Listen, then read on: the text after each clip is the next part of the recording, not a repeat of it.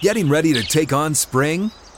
Make your first move with the reliable performance and power of STIHL tools. From hedge trimmers and mowers to string trimmers and more, right now you can save $20 on the STIHL MS162 or MS170 chainsaw. Real STIHL. Offer valid through June 30th, 2024. See participating retailer for details.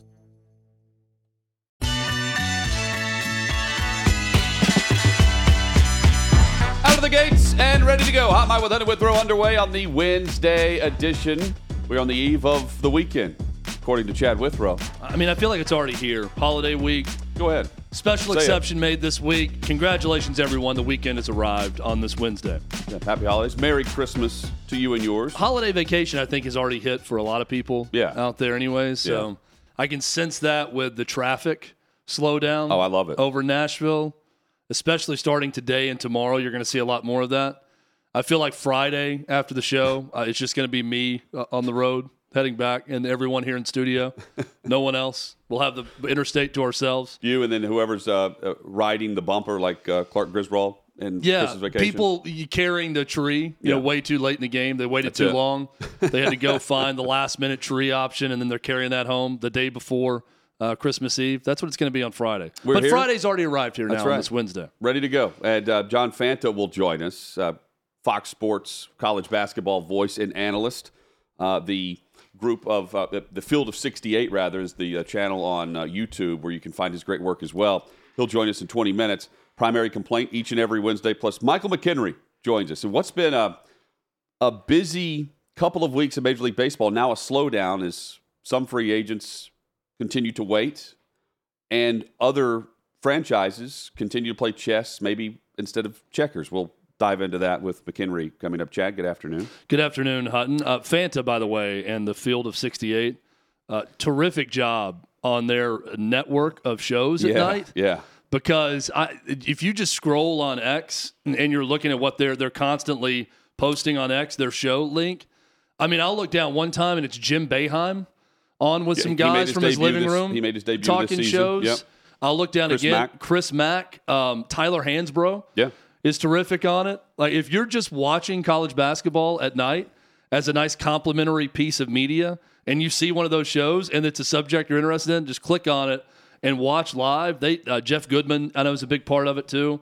Uh, Fanta brings the energy. They do terrific work, and Fanta, man. I love people who love what they He- do. he loves it. and I love people who love the sport they cover.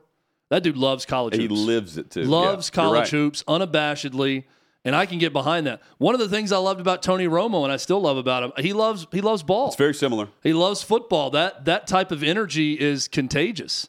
So I love Fanta for that reason. Dude loves him some college hoops. He knows it well and he's going to be on with us here soon. Can't wait to talk to him. Chad, we uh, we used to love National Signing Day, and then it became watered down, and now it's just kind of an afterthought. It's still big in the realm of what did your team do compared to your rival, compared to your teams in your conference, but the impact is far less on a day like today, given the fact that a day like today seems to happen in college football, especially not every day, but a lot of days throughout the offseason.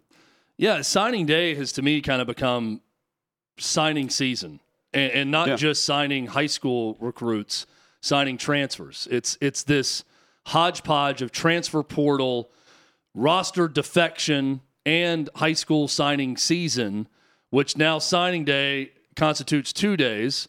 Early signing period today in late mid to late December, then another one in early February. That was the old signing day, but Hutton, you know this. Years hosting shows. I mean, that early February National Signing Day, you plan for it. I mean, that was one. If you're in media, you're planning different guests on from different schools you're covering. You're planning the national college recruiting experts to come on your show. Possibilities of the storyline. You plan those things out in Yep. advance. And I mean, you know, good sites that cover recruiting like an on three, they plan all that stuff out. Our guy Andy Staples, we had on earlier this week, he's live pretty much all day with shows covering different things, talking to college coaches. Specific sites like that, they're all in on it and covering it. But I think from just the normal fan perspective, you're following your team like normal, but it's just not the same level of excitement. It was a Christmas morning type feeling for college football fans for years and years. You wake up on National Signing Day, it's like going under the Christmas tree Yes, and it- seeing what's going to happen. There's drama. You go to bed at night worried if that five star defensive lineman is actually going to sign the letter of intent and fax it in. The fax machine is a thing on National Signing Day, too, that we never talk about any other time, but we talk about it on days like today. It just feels different now because it all blends together. I think the college football offseason, Hutton, is better than it's ever been from a drama standpoint because of transfer portal, NIL deals, everything else that goes into it. It's become what the NBA offseason has become a reality show on Bravo. That's what it was for an NBA. It was great to follow on social media. Guys leaving, visiting other places, trades possibly taking place, trash talk going down. That's college football now, but it's not a day, it's a season. So, National Signing Day, which is today, which may even surprise some people out there to hear that because it's a little bit quieter than usual. A lot of hay is in the barn with high school recruiting. There have been some flips that are high profile today, which we'll discuss throughout the show. But for the most part, Hutton, this was a day that you marked on your sports calendar and that you prepped for as a show and you had guests on to talk And- about it. It just it doesn't warrant that anymore because it's now an entire season and not just a day. When did it actually lose the luster, though? Because it's still the National Signing Day. When you have still the rest of every, there's still the drama behind putting the hat on.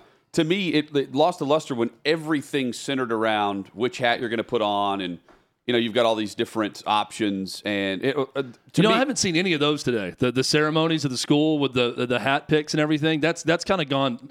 That part of it's calmed the only one I saw was Jeremiah Smith, who stuck with Ohio State Yeah. instead of the, the the thought was he could flip to Miami or Florida State, and But you know, uh, for years, if you're oh. on social media, any website, you couldn't avoid The one- seeing the picture of a high school kid with Landon- five hats in front of him. Landon Collins with his mom sitting there, who hate uh, Getting upset. LSU fan and staring him down whenever he chose Alabama. People grabbing a live bulldog uh, to commit to Georgia, right? Right. Or having the live props of mascots and things. Um, also, yeah, you- you're right. That's don't- as big of a you deal. don't see that, but that to me, like you would hear those that were all into it, right? That added to the reality show.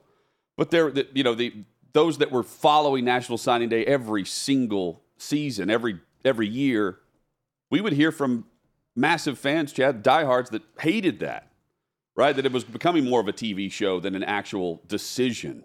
Uh, you're, it's more about the drama instead of it's more about the build up to Christmas Day than the actual Christmas Day. yeah. right? But I think the drama being taken out of it. Ole Miss is a program that has has uh, invoked some drama on this day with their Merry Flipmas campaign that started. Now Auburn with Hugh Freeze, with Yeah. former Ole Miss head coach uh, Hugh Freeze. There, they've added some drama today by some some high profile flips. O- Ohio State has been a part of it, Oregon, but for the most part, I think the drama is kind of taken out of it because the drama is expanded. Really, the biggest difference to me, Hutton, is two factors here, uh, with it not being as big of a deal. The two separate signing days. February was the big signing day. Everyone, that was the first day you could sign. That's when most everyone did it. You had people who'd That wait Wednesday. a week, who'd wait a little bit longer and do it right. This is just the first day it happens. So now December's the new signing day. That's when most sign. There will be a second signing day, and, and that's going to be, you know, you're going to see some high profile visits in January leading up to that day. So I think adding the signing day earlier has removed some of the drama from it. I think that's a good thing for the sport. I think college coaches wanted that to be the case, to happen early where they could get guys in instead of later.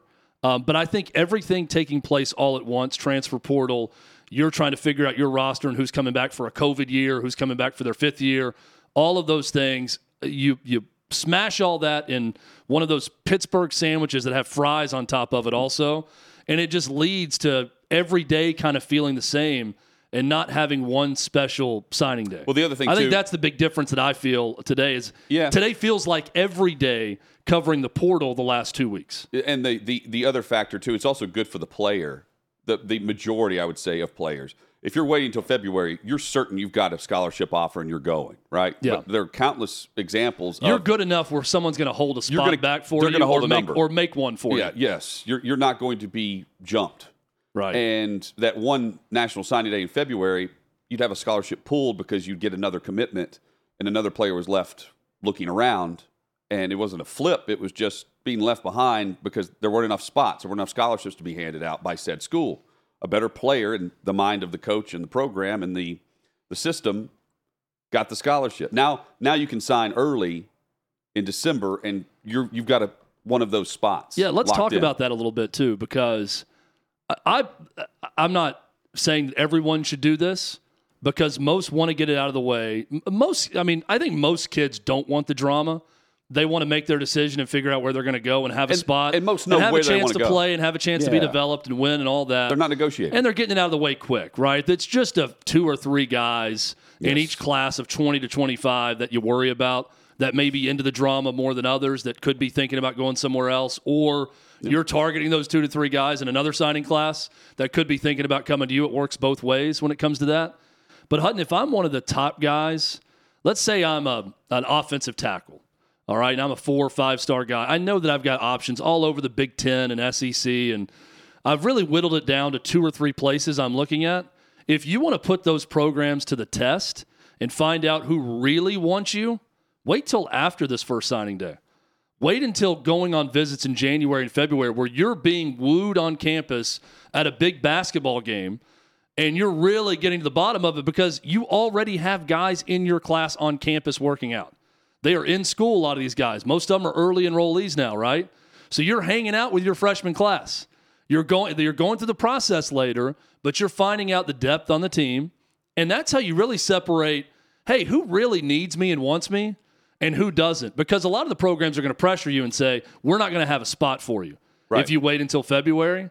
But if I really want to whittle it down to the schools that really need me and want me, that's that's an interesting power play in sort of a subtle way for high school recruits. If you know you're going to have opportunities, I would almost say wait and figure out what that recruiting class looks like after uh, the, the ink is dried and everyone signed. Figure out what that roster looks like after transfers. And then you really get more one on one time with those coaching staffs if you do that. Yeah, and a lot of coaches will use a couple things as leverage, though. The next portal decisions, right? Where you can still get that player that you want at certain positions. And you also want the player there as an early enrollee, if possible, for the spring semester. That's the other factor as to why you would join now as to February is you're on campus, you're there. Uh, there are certain recruits that are going through practices apparently, Yeah, know, that, that are just arriving. And or keep just in committed. mind, too, there's also that post spring practice transfer portal window. yeah, So that's another date to keep in mind. Guys go through spring practice, realize they're not high on the depth chart. bolt. They're not happy. They bolt.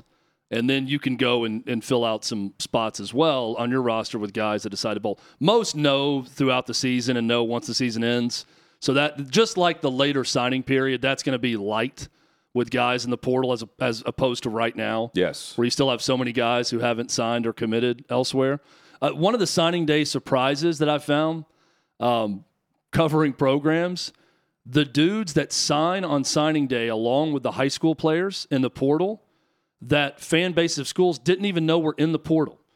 Um, I'll give you an example. Uh, just looking at some stuff with Tennessee's recruiting class, I see them announce some linebacker from Wofford that I didn't even know was in the portal or they were recruiting They're that they had on at- campus. That just they announced a signing. I'm thinking, oh, who's this guy? I've never read about him or heard of him. And I see that he's a three-year starting linebacker at Wofford that's making the move up to be more of a depth piece at the higher level. But those are surprises too for teams. You're probably going to see that if you're following your team, you might see one or two guys that you've heard of that are either preferred walk-on, preferred walk-on that are really getting paid for an NIL on the roster, or guys moving up from FCS to help add depth that have experience. So how di- how difficult is it to see the 2,000 players in the in the portal? To go and look at the transfer portal, Yeah, all of them. I don't think it's that hard. Because if you, if you I- have think like a, I think you have to have a subscription or And you can membership to the the players. NCAA portal to see it. But the the I mean, it's pretty easy to look over Wofford. You know, the one guy. Yeah. But I mean, that, that that gives you an idea of how many players are in that group, as to a, a fan base could not even know that your team was looking at. them. Yeah, and look, as a Tennessee fan, I, I follow I it. follow our guys at VolQuest Yeah. with On Three. So if they're not reporting it about a guy on campus or who Tennessee has offered, I don't remember ever reading about them offering this player. Even so, I'm looking at I see a defensive back from Rhode Island, you know, as an example, and think they really want this guy, and they think he's a big time talent that was at a lower level. Jared Verse, a great example, Florida State yeah. from Albany. There are guys that major programs are after in FCS. Uh, defensive back from Villanova is another one that a lot of people are after in FCS. But when I see a guy I didn't even know was in the portal or that had visited a school that signs, I'm thinking, well, there's a surprise. Didn't even know that was an option. Uh, any any big surprises today with Jeremiah Smith? Again, he's headed to Ohio State. That's another five star wide receiver that joins that class and that litany and list of Buckeyes that have been there and done that. Yeah. Um, it was thought that he could flip, but he didn't. And again, that was the hat ceremony of taking his talents to the Ohio well, State University. It giveth and it taketh away, it's- right? As I always say with the with the portal and on signing day, Ohio State also lost a high four star receiver to Oregon today that flipped. So retained the one, lost another one to Oregon. I think Oregon's the big story from what I'm reading of getting guys to flip and having a great close to signing day. but the teams that top, up top still are up top. Georgia, right? Like every, Yeah. everyone's still going to be Um, Chasing the same Amaris, teams. Amaris Williams is a guy from North Carolina, big time defensive line recruit that flipped from Florida to Auburn. So that's just more of, of Florida hurting a bit. I know Florida also got a surprise four star guy uh, to flip. So it's it's kind of a mixed bag. But yeah, Hutton, to, to your point, you're going to see some familiar names at the top. Right now, the top five, and this is updated as of this second. okay. Georgia, Alabama, Ohio State, Texas, and Oregon as the big mover, uh, up to five. So, Georgia, SEC power. Alabama, SEC power. Ohio State recruits like an SEC power. Texas now in the SEC. Oregon led by a former SEC coordinator in Dan Lanning who knows how they do it at Georgia and knows how to operate in recruiting. Those are your top five. Coming up, John Fanta joins us. We'll talk college hoops across the Outkick network, which starting January 3rd, the only place to catch Outkick's live and fearless content live, outkick.com slash watch. Stick with us for Hot Mic with Ed and Withrow. When you need mealtime inspiration, it's worth shopping Kroger, where you'll find over 30,000 mouthwatering choices that excite your inner foodie. And no matter what tasty choice you make, you'll enjoy our everyday low prices, plus extra ways to save, like digital coupons worth over $600 each week. You can also save up to $1 off per gallon at the pump with fuel points. More savings and more inspiring flavors make shopping Kroger worth it every time. Kroger, fresh for everyone. Fuel restrictions apply.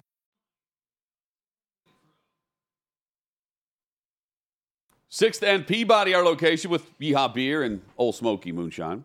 Happy holidays. Merry Christmas to you. With Ed and Withrow across the Outkick network. Chad, we got a, a very generous uh, Christmas gift from Ole Smoky?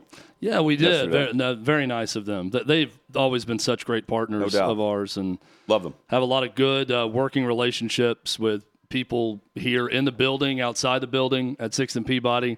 And uh, certainly wish them uh, Merry Christmas, uh, Happy Holidays for everyone at Ole Smoky We will and say, Yeehaw. say the same to John Fanta, who joins us. Always uh, nice enough to join us uh, to talk some hoops with uh, Fox The man Sports. and- loves hoops, and Yeah, I love oh, that and- about John Fanta. The Oh, they- the love of college basketball is infectious. with loves this it guy. and, and lives it. Uh, Yes. Field of 68 is, is fantastic. Fanta, how are you, man?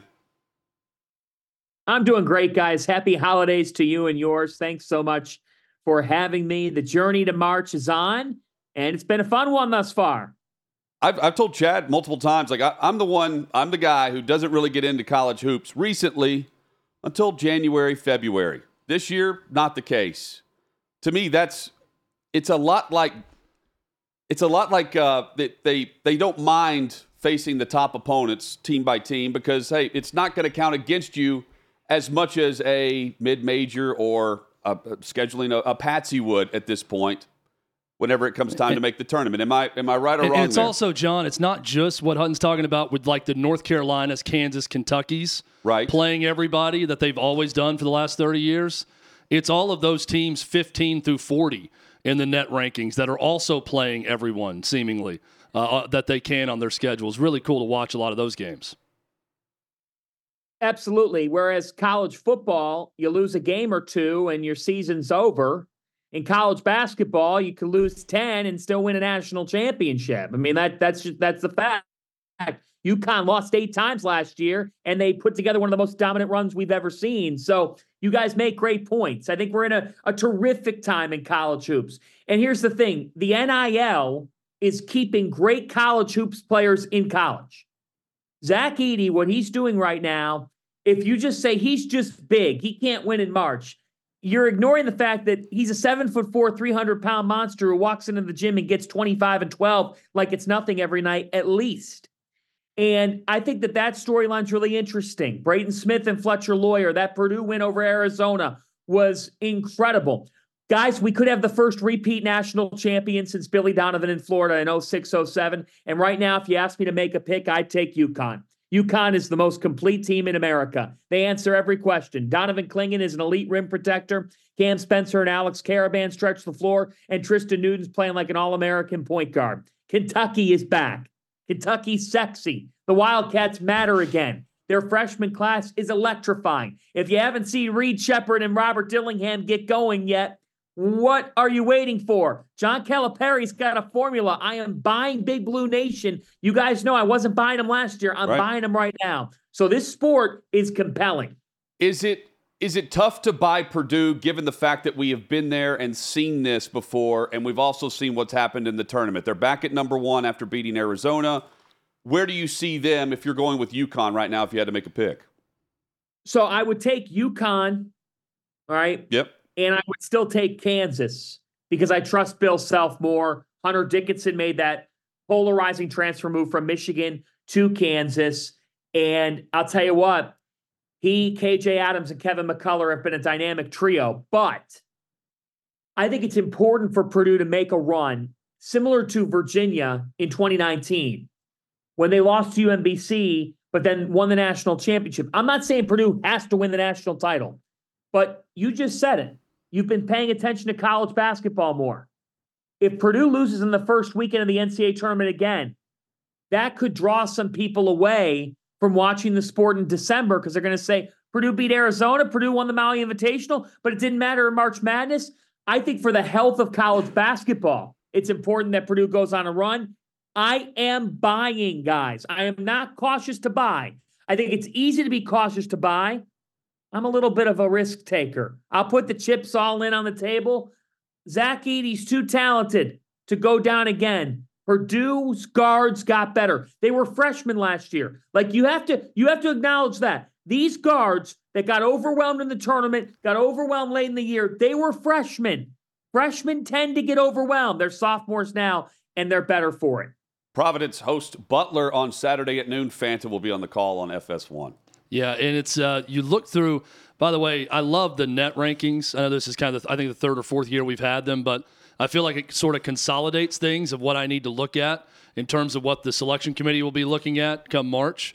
Um, looking at the net rankings right now, what stands out to me is not Houston at one or Arizona at two. Figured that coming in, but BYU at three, a team I've not had a chance to watch play yet. John, what do you think about? That BYU program being third right now in the net rankings. And what does the common college basketball fan need to know about this squad? Yeah, well, I, I think when you look at Mark Pope's team, it's that they are incredibly balanced on the offensive end of the floor. At 10 and 1, Jaxson Robinson is a veteran guard who's averaging 17 points per game. This kid is playing at an incredibly high level right now for the Cougars. He's on his third school. Hey, transfer portal era. Sometimes you move around. He was at Texas A&M. He was at Arkansas. He's found a home at BYU. So Jaxson Robinson's the name to know. But here's what I love about the Cougars: when fully healthy, they have six players at 10 plus points per game. Six players at 10 plus points per game. Their offense is incredibly balanced. Spencer Johnson's averaging 11, 6, and 5 assists per game. So they've got elite guard play coming from Johnson, coming from Robinson, and they shoot the three over 37%. One of the most efficient offensive teams in the country. What's interesting, though, is now you got to go through the gauntlet, guys. BYU's in the Big 12 now. They're going to swallow more lumps, but they'll also have a better resume. They'll make the tournament but I think when it's all said and done, this team will be like a in a 7-10 or 8-9 game. I do think they're going to take some some losses in the Big 12 because Kansas, Houston, Baylor, Oklahoma. They've gotten off to an incredible start to the season. It's wild. The Sooners, they put an unbeaten record on the line tonight against North Carolina. Huge game for Oklahoma. But for it's the Big 12 is the best conference in college hoops. The teams picked 12th and 13th in the preseason poll. Oklahoma and BYU have been two of the best in the country. I still got to wrap my head around Houston and BYU in the Big 12 also. Yeah. As you brought yeah. up Houston, another Big 12 team. Crazy to think about. Memphis and Penny Hardaway off to a really good start. Impressive win over Virginia last night. What do you think about the start for this Memphis squad and maybe their potential moving forward? Give me all the stock. Memphis is my national championship dark horse. Yeah, I know that sounds crazy right now, but I really believe that this team can get on a run in March, and they're showing it right now. David Jones is one of the best scorers in college hoops. He's averaging 21 points per game. He's old. He's been through a number of college stops. He's in year four of college hoops. He was at DePaul and St. John's, two losing programs, and now he's found a home for Penny Hardaway. Jahvon Quinerly, veteran guard, was at Alabama. Now at Memphis, he initiates the offense, five assists per game. They're better on the offensive end of the floor because they can go to somebody late in the game and get buckets. Jaykwon Walton, you know, uh, Caleb Mills. They have a good complementary cast. And with Memphis, when you're talking about Memphis, you're talking about a team that's always going to defend. One thing you could say about Penny, and he's been in the face of criticism for not getting Memphis on the deep runs. He's consistently got a top 20 defense in college hoops. They're 21 in KenPom right now. The difference is they're scoring the basketball a lot easier because Jones is on the wing and he's making things happen. Memphis last year offensively made a climb. But you look at this program and their progression, they haven't always been a great offensive team in college hoops. They now are because you have a lead guard in Quinerly, you have a wing in Jones, and Memphis just picked up a mid year transfer. Nae'Qwan Tomlin from Kansas State. Gotten some off the court trouble in Manhattan. He goes to Memphis. Penny Hardaway says, I'll give you a second chance. He is. Good pickup because they've had uh, some drama with a big man, Jordan Brown, who's not going to play again this season for them. They get Tomlin to fill that gap. They're deep, they defend, and David Jones, they're going to give him the ball late in games. Penny Hardaway is back. Memphis is back. Well, and a lot of these programs, you know, they're never back because they're always there. And we talked earlier about the Blue Bloods that play those round robin big early season games we see every year. A good example of programs that have elevated themselves into that conversation that also are getting some high profile games are right now at number 9 and 10 in the net rankings Tennessee and Alabama. And if you want to look at an example of why you schedule tough, Tennessee's got three losses right now. They're ninth in the net rankings. Alabama is six and four and one and four against quad one. Yeah. But because they've played five quad one games, they're sitting there at 10th. What do you think about both of those programs right now, John, and their strategy for scheduling anyone and everyone in the early season? Well, I think it's great. And why wouldn't you do it? This is exactly why the teams that don't schedule people, what are you doing? Because these teams are losing the high caliber competition, but they're still in a great place in the metrics. So, so what? There's something to gain by playing the Sisters of the Poor and winning by 45. You're not going to get people in the seats. You're going to have to pay the school for playing you, and nobody's going to pay attention to the game. What good is that? What good is that? Tennessee and Alabama says, you know what? We're going to play people, and we're going to play them at a high level, and we're going to outkick anybody else in our league who is frankly, racking up wins for no good reason. So my my impressions are Tennessee, to me, Tennessee's got the higher ceiling. I don't trust Alabama defensively. I think Alabama is a bad defensive team. Bad right now. Their metrics are fine, but they would have a win if they defended. They don't defend. They'll make the tournament, though, because of the scheduling strategy. Tennessee, this is Rick Barnes' best team because Dalton Knecht, the wing, throwback player, Northern Colorado transfer. He's having a terrific season. You got Santiago Vescovi, you got Zakai Zeigler, they got balance. I really like this Volunteers group. Big East season is here, Fanta. Pitino saying the St. John's roster he's assembled is a, a mystery to him. He doesn't know what to expect. What do you expect as Pitino begins conference play? Interesting. They've got Xavier tonight. I think it's a must win game for St. John's. What do I expect? Well, Joel Soriano is one of the best bigs in the country. In the last two seasons, only Zach Edey has more double doubles than Soriano. He's got over 30. So he's a beast. The key for St. John's is defense. They've got to play some defense. They got to rack up some stops. They've been porous defensively. Now, Xavier will come at you. They got a guard in Quincy Olivari. Sean Miller designs great stuff offensively, but St. John's has to play New York City basketball. They're not tough right now. They're seven and three. They're floating, but now it's time to start surging. It's going to be tough, guys. The Big East at the top is a gauntlet because UConn's elite. Marquette still really good. They got shocked by Providence. Guess what, guys? Providence is 45 and 3 in their last 48 home games. They own 40 home wins over the last three years. Nobody in college hoops has more home wins. Do not go to Rhode Island to play a game. That's a house of horrors. Uh, Creighton's really good. Villanova's still capable. So for St. John's, I think they can make the tournament, but they've got to play defense. If anybody can find the adjustments, it's Rick Pitino. I love how you mentioned that New York City style of basketball. Even though St. John's is located in New York City, is it fair to say that what Coach Hurley does at UConn is the closest thing in the Big East to that New York City style of basketball with toughness that you just mentioned there, John? Right now, Connecticut is the standard, and when they play at the Garden, they fill the arena. They really do. St. John's isn't doing that yet. Now, in, in Pitino's defense, he took over a program that had not won an NCAA tournament game in 23 years. I think everybody thought instant rebuild, it's done. Might take a year to get it fully going. I expect him to win. I expect that drought to end. But to answer your question, Connecticut's the premier Northeast program. This isn't even up for discussion. Guys, over the last two years, they're 27 and 1 in non conference games. 27 and 1.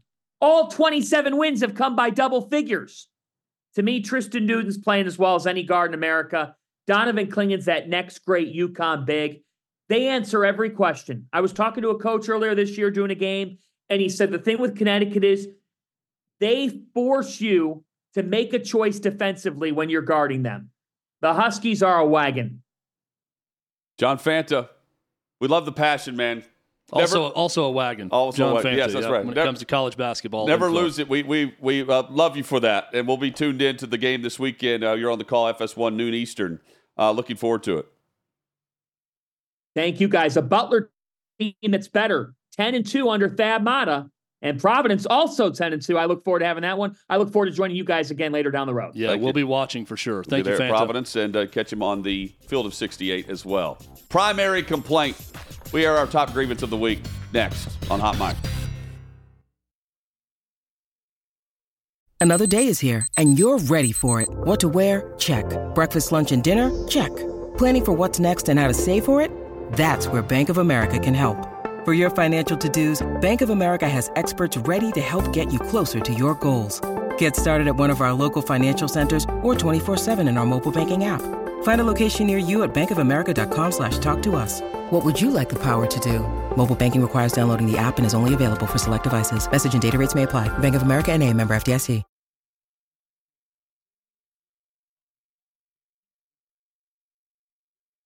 Been more trash talk in college football this year than in a long time. Hot Mic with Chad Withrow rolls on across the Outkick Network uh, from coaches talking trash to each other. That what I mean, just recency. I'm just going back to like Saban and Jimbo. Yeah, uh, and even coaches calling out the NCAA. That's happened multiple times, and now here it is, National Signing Day, and Mack Brown's at it again. North Carolina and NC State, uh, heated rivalry there between those two, especially now Mack Brown and Dave Doeren. So, Dave Doeren following, I, I didn't even realize this. I've seen some crazy stuff Dave Doeren did in post game interviews uh, after a big win, but Dave Doeren following a rivalry game win 39 20 over North Carolina last month, the ACC network cameras were rolling. And I guess this is one of those like inside access shows they do. Yeah. In the post game locker room speech.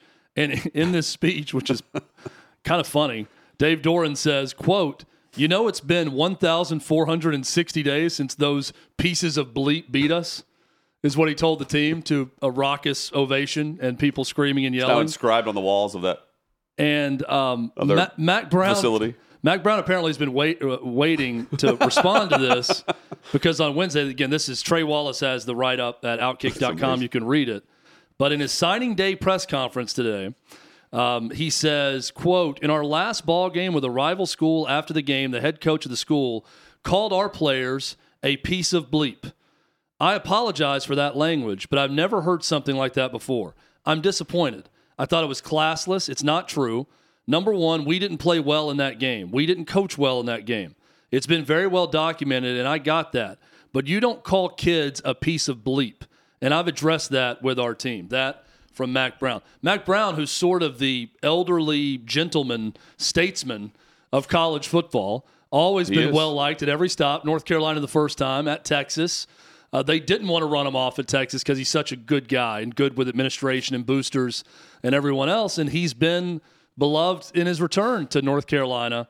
Uh, so that to me is like the your grandfather. You know, when you go off to college and you come back and you say something at the dinner table you shouldn't say, Yeah. and you're speaking out of line, and your grandfather has to kind of you know jerk a knot in you a little bit and make sure that you, he know you know who the boss is and how you should be acting in public. That is what Mack Brown is doing. He is lecturing Dave Doeren on what you should not say to your team. Ted, how about uh, Jerry Kill and Mack Brown back to back days here? Yeah. Not bad. Well, Mack Brown calling someone classless, Jerry Kill saying, I have class. I, Also saying, I'll just go to Mexico and drink margaritas. I got class. I got class. But I, I have class, unlike that that rascal of an AD at uh, at New Mexico. I love this. I love the bad blood. Me too. Uh, I don't think any anything that Mack Brown said is wrong. I think it's also a little bit tough when you start trying to adjudicate locker room post game speeches, right? When like cameras are in and you're seeing stuff. So if you're going to comment on that, um, you know, where do you draw the line? I, I do believe Mack Brown when he said he's not. I don't think he's ever going to go in and call a team they just beat a you know bunch of pieces of bleep uh, to his own team in, in any setting at all. So I believe him when he says that. I also th- know and think that I know a lot of coaches that would say exactly what Dave Doeren said. No doubt. In a post game setting with his team. Jerry Kill's uh, got class. We've got we've got gear. We've got some gear at the Outkick store. Right now, the new and improved Outkick store finally live. Stock up on golf polos, t-shirts, hats, and more. Shop.outkick.com. That's shop.outkick.com. George Pickens, who, well, he didn't have effort uh, uh, blocking downfield uh, for his Steelers teammate. He's saying that you know what? It's media's opinion. media's uh, it's just the media's opinion, and he goes on to say that what happened to Tank Dell at Houston, with how he was rolled up on, that's in his mind where he's like, it, you know, I'm, I'm thinking to myself, you can only block for too long, and then there's a chance, a higher risk of injury. I'm thinking like block for too. How about just block?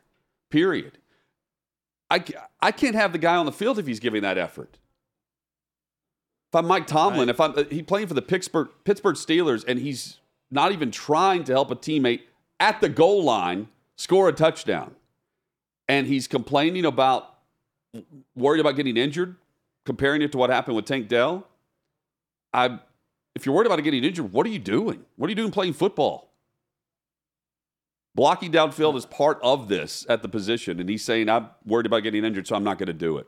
That was a, follow up answer to the media just having an opinion about whether or not he was giving effort on said play. It's ridiculous. This is not the Pittsburgh Steeler way. This is not what Mike Tomlin wants in not players. opinion, it's a fact. Yeah, and you are a professional, dude. I mean, you can't, you cannot publicly state that you were holding back because you saw a guy get injured, and now you're not going to try to execute a play and help a teammate score by blocking for him because you're nervous about getting rolled up from Right. behind. So now the, the answer to that is don't give as much effort.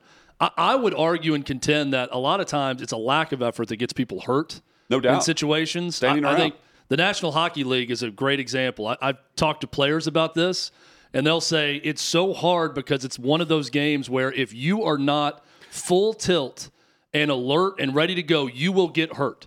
If you go in saying I'm going to go three quarter speed or half speed, you are getting injured in that sport because you're not ready for someone checking you into the glass. You're not alert of what's going on around you. You can't do it. And I think when you're giving half effort, that's a lot of times when you end up injured. That'd be my, my lesson to George Pickens. It's also he's allowing Here's- one more play to potentially happen where one more injury could happen Could happen. And also, because he would have scored there. Uh, you know, I. I can't have Warren. that effort that everyone saw. But what you really can't have on a team is a guy who sees that and knows and gives that response.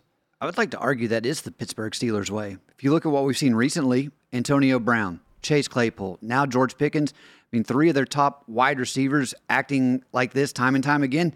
Starting to seem like that's what I'm used to seeing from this organization. And I think, well, it's it's to me, it's less organization and more savior complex gone wrong, because I think you've got coaches and GMs that believe you can bring guys in that have questionable character and have done questionable things, and we can fix them. Right? You start. I think this is where the Steelers have lost their way a little bit. Antonio Brown, they tried to stick with him way too long. Tried to stick with him way too long, and the guy is a nut job, and it was not going to work out. Um, Uh, Le'Veon Bell, you- mentioned, right? Not, not necessarily the Steelers' way, but a really good player. well, he chose to sit out. Yeah, chose to sit out. But point being, when you're deciding to bring guys in and you think our locker room will fix them, our coaching staff will fix them, being a Pittsburgh Steeler will fix these things. They're learning that some guys are beyond fixing. Well, Antonio Brown's a part of the 2010s All Decade team. Yeah, he's So, really I- player. I, mean, I, I don't blame them for sticking with Antonio Brown, who put up numbers week in and week out, 1,500 yard seasons. Um, and his final season in Pittsburgh, 104 receptions, 1,200 yards, 15 touchdowns. Well, you got the. But I uh, mean, uh, to me, that's uh, yeah, he, he was a good player. There's no comparison to George Pickens and Antonio Brown. not not from a production standpoint, but from an But that's what antics it's about. standpoint. That's what antic standpoint. If you produce, fine. George Pickens isn't producing at the level that warrants anything like this. And by the way, I haven't seen players just stand around while their running back is at the goal line trying to score in the first quarter or running away from the defensive back that picked off their quarterback instead of jogging away. I shouldn't even say running, jogging away uh, the way that Pickens was also doing in this game. Yeah, and I, again, I, I think that guys that are in positions of, of roster management, whether it be general manager, coach, whoever's bringing guys in, you see talent and you think it can't be that bad, right? This guy's not going to be, he's not going to give that effort that we, we saw with George Pickens on that play. I can fix him. The guys in my locker room can fix him. And, and there comes a point where that's why I think it's such a big offseason for, for Mike Tomlin. There has to be some some self reflection with him and what they have in that locker room, what their standard's going to be, what their identity is going to be moving forward. And, and he's got to self assess with that. I think he will. But what I'm seeing right here from George Pickens is zero self assessment. Just, oh, that's the media's opinion. I'm not, I'm not going to listen to that. Uh, Tomlin's even criticizing him. Yeah. So, I mean, it's not just the media's uh, surface opinion, as he put it. It is time for primary complaints. It's time to air our top grievance of the week. You can complain all you want. My job is so unfulfilling. Don't run away from your feelings. It's time for a Hot Mic's primary complaint. Guys, my primary complaint this week, specifically with Uber Eats, um, it's there's going to be a big surcharge based on the delivery of all this. I get it, but those delivering the food, whether it's burger, a salad, pasta, whatever you may be having delivered, sushi, whatever, fifteen percent is what they want you to click on, and to me, it's the same effort, regardless of whatever's in the bag that they're dropping off at the door or delivering to the studio. 15% of said price from said restaurant should not apply to the same delivery effort. That's my primary complaint. So my primary complaint is going to be uh, not to those necessarily in our YouTube chat that, that I love to interact with every day. Okay. but but people that I hear from on social media that they there's a video posted and they respond to the caption of the video or what's over it in a question. A question's posed, but it's clear that the video is showing our answers to the question and our discussion about it. So simple question is posed and then people just respond to the question being posed or poke holes in the question being posed without actually even watching 10 seconds of the video.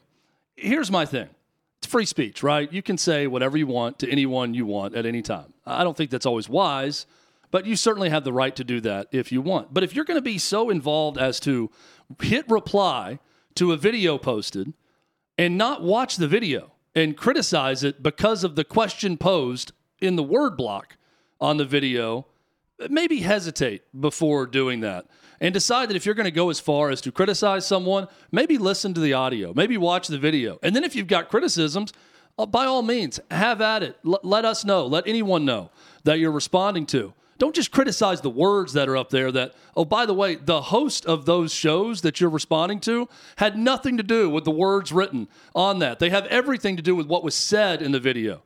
So if you're going to go after the host, make sure you listen and watch what they're actually saying. That's my primary complaint. The words on the uh, on the on what you're saying, the graphic probably have nothing to do with the opinion of said host. Exactly. That's what I'm saying. It's, it's, clickbait. It's an editorial deal that's not the host call. So respond to the host what they're saying if you're going to hit us up. Yeah, but but for that, Chad, like we can't just have our short attention spans. You know, you actually got to take the time to read through something or watch through it. But the, that's not 2023. To me, it's self defeating also because we have short attention spans, yet we have the energy and ability to type a long post up to someone and right. respond to them and take the time to do that while only spending two seconds to read five words and not watch the video. That that part I don't understand. Yeah, no, I got no disagreement with you on that, guys. My primary complaint. I'm actually going to go back to. Uh, talking about the Pittsburgh Steelers. It's not a problem with the Steelers in this case. It's a problem with the NFL in general. Damontae Kazee got suspended for the entire season for his hit on Michael Pittman Jr. Uh, on during Saturday's game. It was an egregious hit, but at the same time, we go back to that age-old. Well, what do you expect the defender to do in that situation? It's just not hit them. My thing is, I never hear the NFL talking about, well, if they're all about safety. How come there's no onus on the offense to actually do something? What if you started to throw or find quarterbacks that threw terrible passes and put their receivers in awful positions? Do you think that might make the receiver or the quarterback think twice about throwing that ball to where he's not going to get his own player killed? It, my my situation here is just that you look at this game and we love football. We know it's changing. It's going to continue to change because they have to be about the safety I just want to actually hear the NFL say, you know, maybe the offense should take some precautions to not put their own players at jeopardy and be in the way of harm. It's what Tom Brady continues to argue. Well, they're not going to be able to do that though, because like you, you can't they, you can't find people for well, mistakes. well, you can you can find based on violation of a rule. Are you going to put yeah. a rule in that that the all teams have to turn over their game plans and their their scheme so that they then the NFL will then analyze what the quarterback should have done on said play and put the ball where? based on the defensive coverage that was there well, and what they start, audible to? Do you stop running certain routes because it may be dangerous if the quarterback well, may, throws it in that away spot? With special teams. Yeah. Uh, look, I, Tom Brady is the number one uh, fan of this whole idea that it's the quarterback's fault uh, on all of it. Look, well, quarterbacks I, make mistakes. That's part of the game. Also, I, I don't think any quarterback is making the conscious decision as they're under pressure. I'm going to throw at this guy to try to get him injured. Yeah. And I know that he's likely going to get injured if I if he can, catches it. I'm also anti-fine. Reduce the fines of the defensive players that are being penalized, and then penalized during the week instead of adding more fines to the plate of the NFL. Just that, go straight to suspension, like right, they did here. Where the refs can't even speak for themselves. Headlines next.